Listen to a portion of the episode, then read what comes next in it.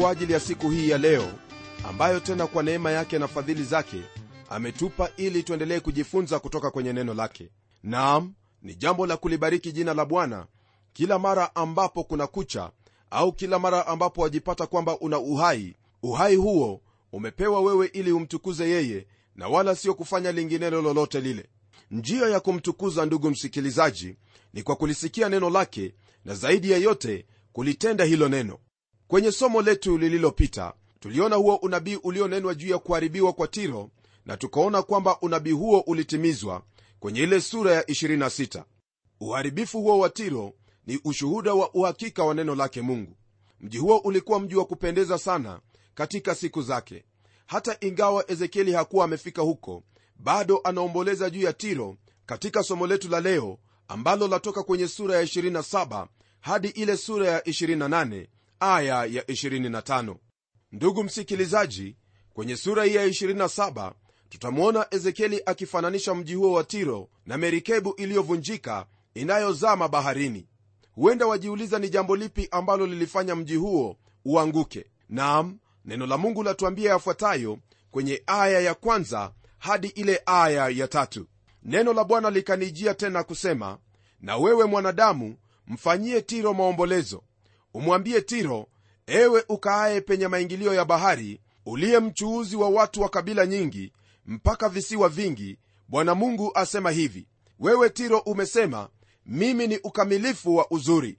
Ndugu msikilizaji kitu ambacho kiliufanya mji wa petra kuanguka ndicho ambacho kiliufanya mji huu kuanguka pia.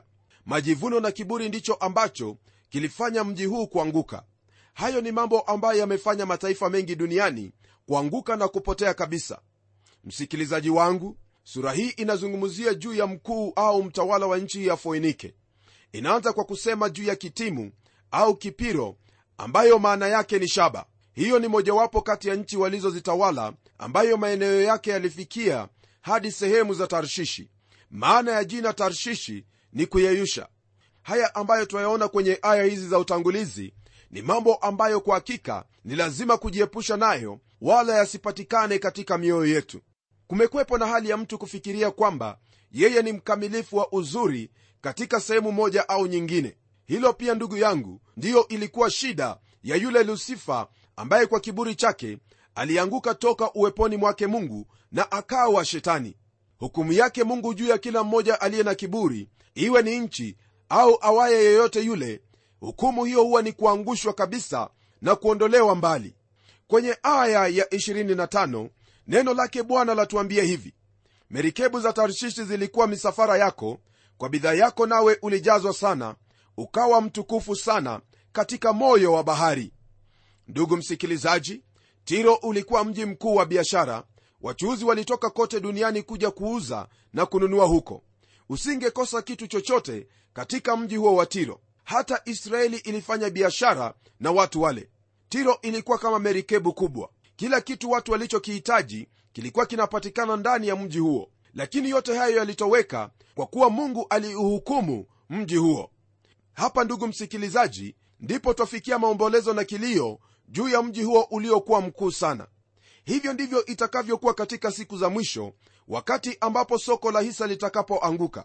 Fedha zitakazokuwa katika benki hazitakuwa na faida wala udhamana wowote ule na vitu ambavyo vilionekana kuwa vya maana havitakuwa tena vya maana bali vitakuwa kama majivu katika mikono ya watu.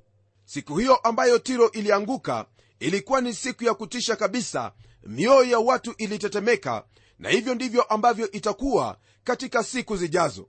Ndugu msikilizaji watu wanatakiwa kufurahia maisha tunayoishi siku hizi lakini wasiyageuze kuwa miungu yao jambo la kutisha ni kwamba imekuwa kwamba siku hizi watu wengi wameyafanya maisha yao kuwa miungu yao.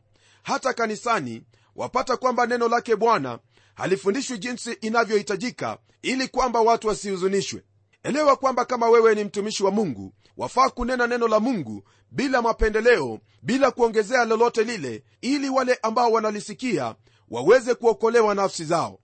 Nam mambo yale ambayo ni kama michezo ya kuigiza kanisani rafiki yangu siyo mambo ambayo yanahitajika hata kidogo. Hayo ndiyo ambayo yalitendeka yerusalemu na mwishowe mungu aliuhukumu huo mji pamoja na nchi yake. Na hivyo pia ndivyo ambavyo ilikuwa katika mji wa tiro.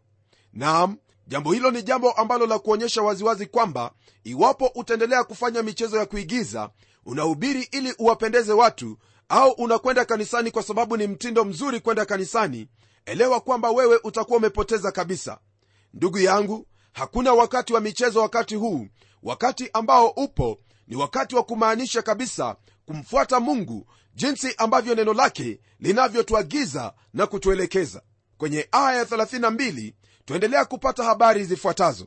Na katika kulia kwao watafanyia maombolezo na kukuombolezea wakisema ni nani aliye kama tiro? Kama yeye aliyenyamazishwa kati ya bahari? Msikilizaji tiro ilikuwa kama merekebu kubwa lakini ilizama baharini. Kwenye aya ya 34 neno la bwana laendelea kutwambia hivi.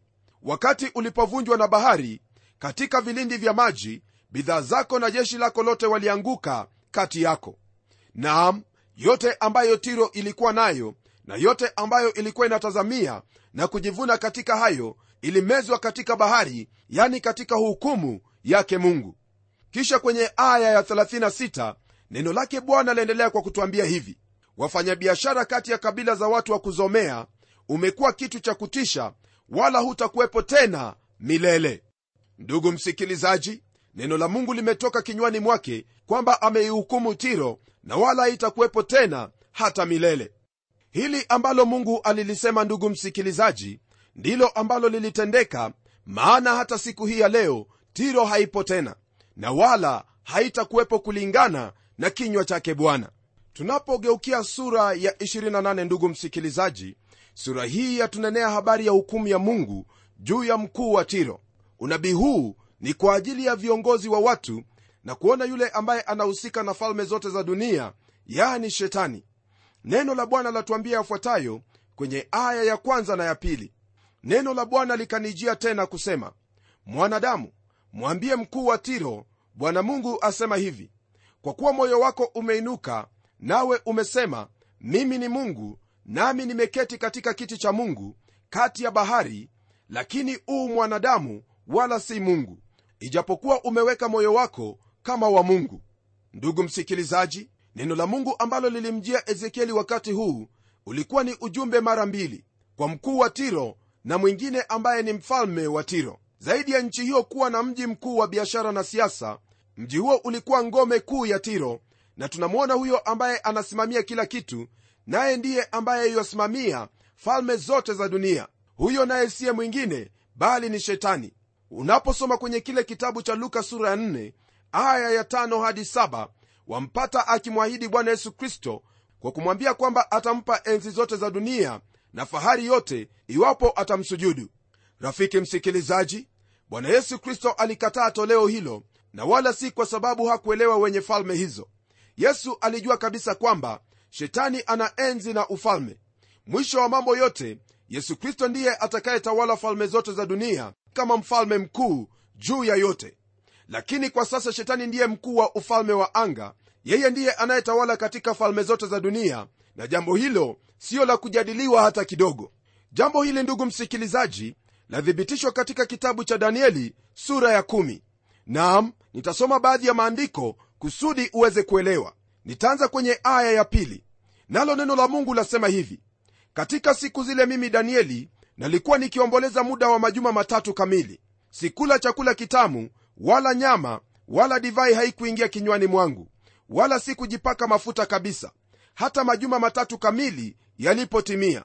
Na siku ya 24 ya mwezi wa kwanza nilipokuwa kando ya ule mto mkubwa wa hedikeli naliinua macho yangu nikatazama na kumbe mtu aliyevikwa nguo za kitani viuno vyake vimefungwa dhahabu safi ya ufazi mwili wake pia ulikuwa kama zabarajadi safi na uso wake mfano wa umeme na macho yake kama taa za moto na mikono yake na miguu yake rangi yake kama shaba iliyosuguliwa sana na sauti ya maneno yake kama sauti ya umati wa watu. Ndugu msikilizaji hapo twapata habari za danieli alipokuwa ameanza kuomba na huyo ambaye alimtokea pale. Kwenye aya ya 12 neno la mungu latuambia yale ambayo huyu mtu aliyekuwa amevikwa nguo za kitani aliyonena na danieli. Neno la mungu latuambia hivi ndipo akaniambia usiogope danieli kwa maana tangu siku ile ya kwanza ulipotia moyo wako ufahamu na kujinyenyekeza mbele za mungu wako maneno yako yalisikiwa nami nimekuja kwa ajili ya maneno yako lakini mkuu wa ufalme wa uajemi alinipiga siku 21 bali tazama huyo mikaeli mmoja wa hao wakuu wa mbele akaja kunisaidia nami nikamwacha huko pamoja na wafalme wa uajemi.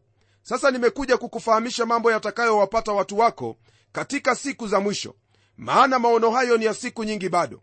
Na sasa nitarudi ili nipigane na mkuu wa uajemi nami nitakapotoka huku tazama mkuu wa wayunani atakuja ndugu msikilizaji aya hizo ambazo tumezisoma kwenye sura ya kumi ya kitabu hiki cha danieli yaonyesha waziwazi kwamba huyo aliyekuwa akinena na danieli hakuwa mtu bali alikuwa ni kiumbe ambacho kilitoka kwake mungu. Msikilizaji jambo hili ambalo twasikia hapa kwamba kuna hao wafalme wa uajemi na pia wakuu wa uyunani sio wakuu ambao ni wanadamu bali ni mapepo ambayo yanatawala anga hizo. Na hivyo ndivyo ilivyo katika kila sehemu hapa ulimwenguni. Kwa hivyo najua kwamba msikilizaji tayari umefahamu kwamba kuna mapepo ambayo yanatawala katika taifa na katika vijiji na katika kila sehemu. Unapogeukia aya ya tatu neno lake bwana latuambia hivi tazama una hekima kuliko danieli hapana neno la siri watu wawezalo kukuficha. Msikilizaji twaona kwamba kwenye aya hii ezekieli anatajia hekima ya danieli. Ezekieli pia anasema kwamba huyo mkuu wa tiro alikuwa mjanja kweli kweli. Ujanja huu ambao nautajia hapa ni ujanja ambao huyo mkuu wa tiro ambaye kwa hakika ni shetani alikuwa amempa yule mtawala wa tiro ambaye alikuwa ni mwanadamu. Wapo watu katika siku za ezekieli ambao walikuwa wenye hekima sana. Ninaamini kwamba huyo mkuu wa tiro ni mfano wa mkuu wa dini ambayo itakuwa ni ya mpinga kristo. Huyo mpinga kristo ndugu msikilizaji ndiye ambaye atajiinua dhidi ya chochote kile ambacho ni mungu. Naam atataka kuabudiwa kwa kuwa kwenye moyo wake atakuwa amesema kwamba yeye ni mungu naye ataketi katika hekalu la mungu akijionyesha kwamba yeye ni mungu. Waweza kupata habari hizo katika kitabu cha watesalonike wa pili sura ya pili aya ya nne. Nitakuuliza ndugu msikilizaji uendelee kusoma kwenye aya hiyo ya tano hadi aya ya kumi kusudi upate yale ambayo mungu amekusudia uyafahamu kuhusu huyo mkuu wa tiro. Kwenye aya ya 11 twaingia kwenye kipengele kingine ambacho chanena kuhusu hukumu ya mungu juu ya mfalme. Nam neno lake bwana lasema hivi kwenye aya ya 11 na 12 tena neno la bwana likanijia kusema mwanadamu umfanyie maombolezo mfalme wa tiro umwambie bwana mungu asema hivi wewe wakitia muhuri kipimo umejaa hekima na ukamilifu wa uzuri ndugu msikilizaji kulingana na neno lake mungu shetani ndiye aliyekuwa na hekima zaidi ya viumbe vyote ambavyo mungu aliumba. Na usisahau kwamba shetani ni kiumbe aliyeumbwa na mungu. Aliumbwa akiwa na ukamilifu wa uzuri. Na iwapo mawazo yako yalikuwa kwamba shetani ni kiumbe chenye pembe na mkia kama vile ng'ombe wewe basi umekosea kabisa. Wewe umekuwa ukisoma vitabu vya kale ambavyo vyatokana na hadithi za kale za kiyunani. Ndugu msikilizaji neno la mungu alisemi lolote kama hilo juu yake shetani. Bibilia inatuelezea vyema kabisa kuhusu shetani. Naam neno la mungu lanena kuhusu utimilifu na urembo wake. Ungekuwa na uwezo wa kumwona ungeona kwamba ni kiumbe cha kupendeza sana. Na hiyo ndiyo sababu ndugu msikilizaji neno la mungu latuambia kwamba shetani yeye pia hujibadilisha akawa kama malaika wa nuru. Ila lile ambalo lipo ndani yake si kama wale malaika wa nuru bali ni kiburi na kutafuta kuwaharibu watu wa mungu. Andiko hilo lapatikana katika kitabu cha wakorintho wa pili sura ya 11 aya ile ya 13 hadi 15 ndugu msikilizaji tunapoendelea kwenye aya ya 13 neno la mungu laendelea kwa kutwambia kuhusu huyu ambaye ni shetani. Neno lasema hivi ulikuwa ndani ya adeni bustani ya mungu. Kila jiwe la thamani lilikuwa kifuniko chako akiki na yakuti manjano na almasi na zabarajadi na shohamu na yaspi na yakuti samawi na zumaridi na baharamani na dhahabu kazi ya matari yako na filimbi zako zilikuwa ndani yako. Katika siku ya kumbwa kwako zilitengenezwa tayari. Ndugu msikilizaji hapa twapata mambo ambayo yanamhusu huyu shetani.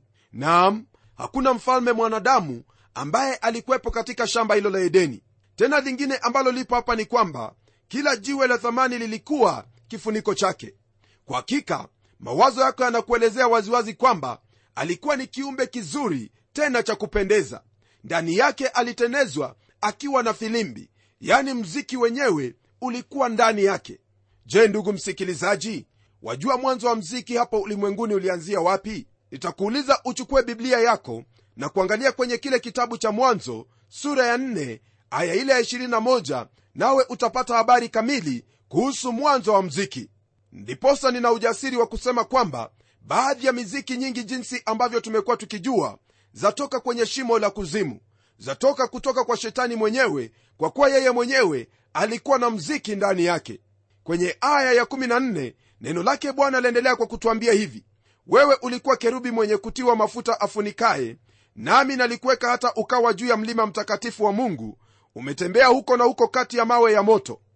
Ndugu msikilizaji huyo ambaye twamsikia leo na pia twamfahamu kwa vitendo vyake kwamba ni shetani yeye alikuwa ni kerubi mwenye kutiwa mafuta afunikaye. Maana yake ni kwamba alikuwa akilinda kiti cha enzi cha mungu. Mahali hapa ambapo neno la mungu lanena kuhusu siyo edeni iliyokuwepo hapa ulimwenguni bali ni picha ya mbinguni kwenyewe. Shetani aliishi mbinguni kabla ya kutupwa hapa chini kisha kwenye aya ya15 tuendelea kupata maelezo zaidi kumuhusu shetani. Neno lake bwana latuambia hivi ulikuwa mkamilifu katika njia zako tangu siku ile ulipoumbwa hata uovu ulipoonekana ndani yako. Naam huyu ambaye ni lusifa au shetani alikuwa na wajibu wa hali ya juu sana ambayo hakuna kiumbe kingine chochote kilichoweza kuupata. Je ni jambo gani lililomshusha chini? Ezekieli hatuambii lakini katika kile kitabu cha isaya sura ya 14 aya ya 12 hadi ile aya ya 15 neno la mungu latuambia hivi. Jinsi ulivyoanguka kutoka mbinguni ewe nyota ya alfajiri mwana wa asubuhi. Jinsi ulivyokatwa kabisa wewe uliyewaangusha mataifa. Nawe ulisema moyoni mwako nitapanda mpaka mbinguni nitakiinua kiti changu juu kuliko nyota za mungu nami nitaketi juu ya mlima wa mkutano katika pande za mwisho wa kaskazini nitapaa kupita vipimo vya mawingu. Nitafanana na yeye aliye juu lakini utashushwa mpaka kuzimu mpaka pande za mwisho za shimo.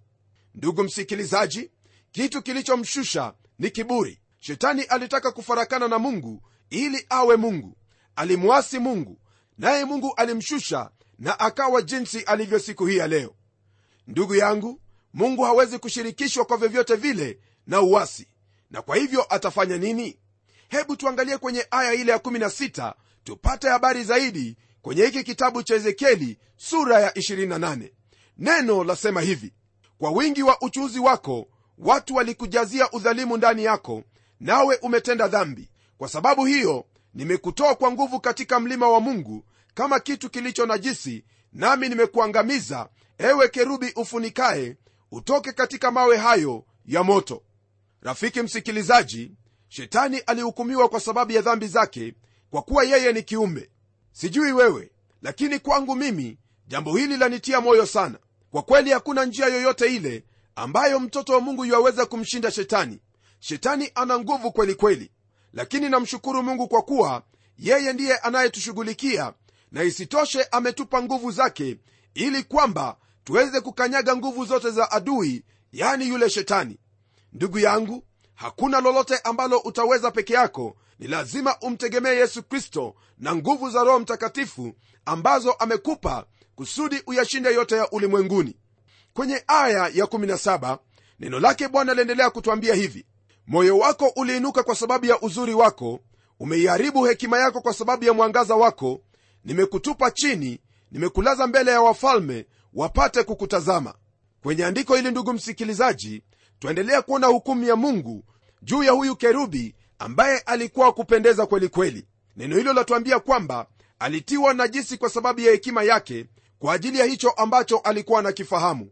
Ndugu yangu msikilizaji hili ndilo ambalo wafaa kujifunza kutokana na jambo hili kwamba iwapo mungu amekubariki kwa njia yoyote ile usije ukafikiri kwamba ni wewe ndiwe ambaye umejifikisha hapo ulipo. Maana mara unapofikiria jambo kama hilo wewe unakuwa umejikweza na kama vile neno la mungu linavyosema mungu huwapinga wenye kiburi lakini huwapa neema wale ambao ni wanyenyekevu ndugu msikilizaji hilo ndilo ambalo lilimpata shetani na hilo ndilo ambalo limewapata wengi ambao walisema kwamba ni wenye hekima kwa hivyo ni vyema uwe na hekima yake mungu hekima ambayo inakufundisha kutembea katika unyenyekevu kama vile neno la mungu linavyotwambia katika kitabu cha mika sura ya sita. Neno hili la mungu liendelea kwa kutwambia yafuatayo kwenye aya ya 19 wote wakujuao kati ya kabila za watu watakustajabia umekuwa kitu cha kutisha wala hutakuwepo tena hata milele. Rafiki msikilizaji andiko hili ni andiko la kutia moyo kabisa kwa kuwa neno hili latuambia kwamba kuna siku ambayo itafika shetani ataondolewa duniani na wala hatakuwepo hata milele. Utimilifu wa hilo ndugu msikilizaji ndilo ambalo twaliona kwenye kitabu cha ufunuo sura ya 20 aya ile ya 1 ambayo yasema hivi. Na yule ibilisi mwenye kuwadanganya akatupwa katika ziwa la moto na kiberiti alimo yule mnyama na yule nabii wa uongo nao watateswa mchana na usiku hata milele na milele. Kwa hivyo ndugu yangu lile ambalo lipo ni kwamba sehemu hiyo ya maandiko bado haijatimia lakini itatimia kwa wakati wake na usisahau kwamba rafiki yangu yeyote ambaye amejiinua mbele zake mungu yeyote ambaye amejiinua kwa kiburi yeye pia sehemu yake itakuwa katika ziwa hilo liwakalo moto na kiberiti. Kisha kwenye aya ya 20 hadi 24 twaona hukumu ambayo mungu alinena juu ya sidoni. Lakini hakunena kwamba sidoni itaharibiwa kabisa. Ndugu msikilizaji kwenye aya hizi twapata kwamba mji huo ulikuwa na udhalimu na umwagaji wa damu. Kwa sababu ya hiyo mungu aliuhukumu mji huo lakini haukuharibiwa. Mji huo upo hata leo hii. Kisha kwenye aya ya 25 hadi 26 neno hili la mungu lamalizia sura hii ya 28 kwa maneno yafuatayo. Bwana mungu asema hivi nitakapokuwa nimewakusanya nyumba ya israeli na kuwatoa katika watu ambao wametawanyika kati yao na kutakasika kati yao machoni pa mataifa ndipo watakapokaa katika nchi yao wenyewe niliyompa mtumishi wangu yakobo. Nao watakaa humo salama. Nam watajenga nyumba na kupanda mashamba ya mizabibu na kukaa salama. Nitakapokuwa nimetekeleza hukumu zangu juu ya watu wote wanaowatenda mambo ya jeuri pande zote nao watajua ya kuwa mimi ndimi bwana mungu wao. Rafiki msikilizaji fahamu kwamba lolote ambalo mungu amelinena katika nakala za historia zimetimia. Naam na hili ambalo amelinena kwenye kitabu hiki cha ezekieli ni lazima kitatimia. Hakuna lolote au mtu yeyote ambaye atabadili mpango wake mungu. Licha ya kwamba jambo hili halijatimia lakini wakati utatimia ambapo jambo hili litatimia katika utimilifu wake. Na wakati huo ulimwengu wote utajua kwamba mungu ambaye ni mwenyezi muumba wa mbingu na nchi yeye ndiye mungu wa israeli. Neno la mungu ni hakika na hilo ndilo ambalo litatendeka. Lakini habari gani kuhusu yale ambayo ameyanena ya umilele? Hayo pia ndugu yangu yatatimia. Ni vyema uwe katika mpango wake mungu kwa kuliamini neno hili. Hebu tuombe pamoja. Baba mungu katika jina la mwanao yesu kristo na kushukuru kwamba wewe ni mungu ambaye una mpango ulio mzuri kabisa kwa ajili ya watu wako israeli pamoja na ulimwengu mzima. Asante bwana kwa kuwa kupitia mwana wako yesu kristo wewe umetufanya mwana katika ufalme wako na hata tumefanyika washirika katika maagano ya mungu. Ni ombi langu kwamba katika maisha ya msikilizaji wangu utamjalia neema na fadhili zako awe ni mtu mnyenyekevu katika maisha yake akiatii hayo ambayo umemwamuru kuyatenda kwa utukufu wa jina lako.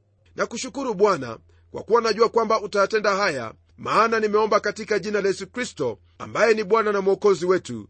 Amen rafiki msikilizaji neema yake bwana yesu kristo iwe pamoja nawe. Hadi kipindi kijacho mimi ni mchungaji wako jofre wanjala munialo na neno litaendelea.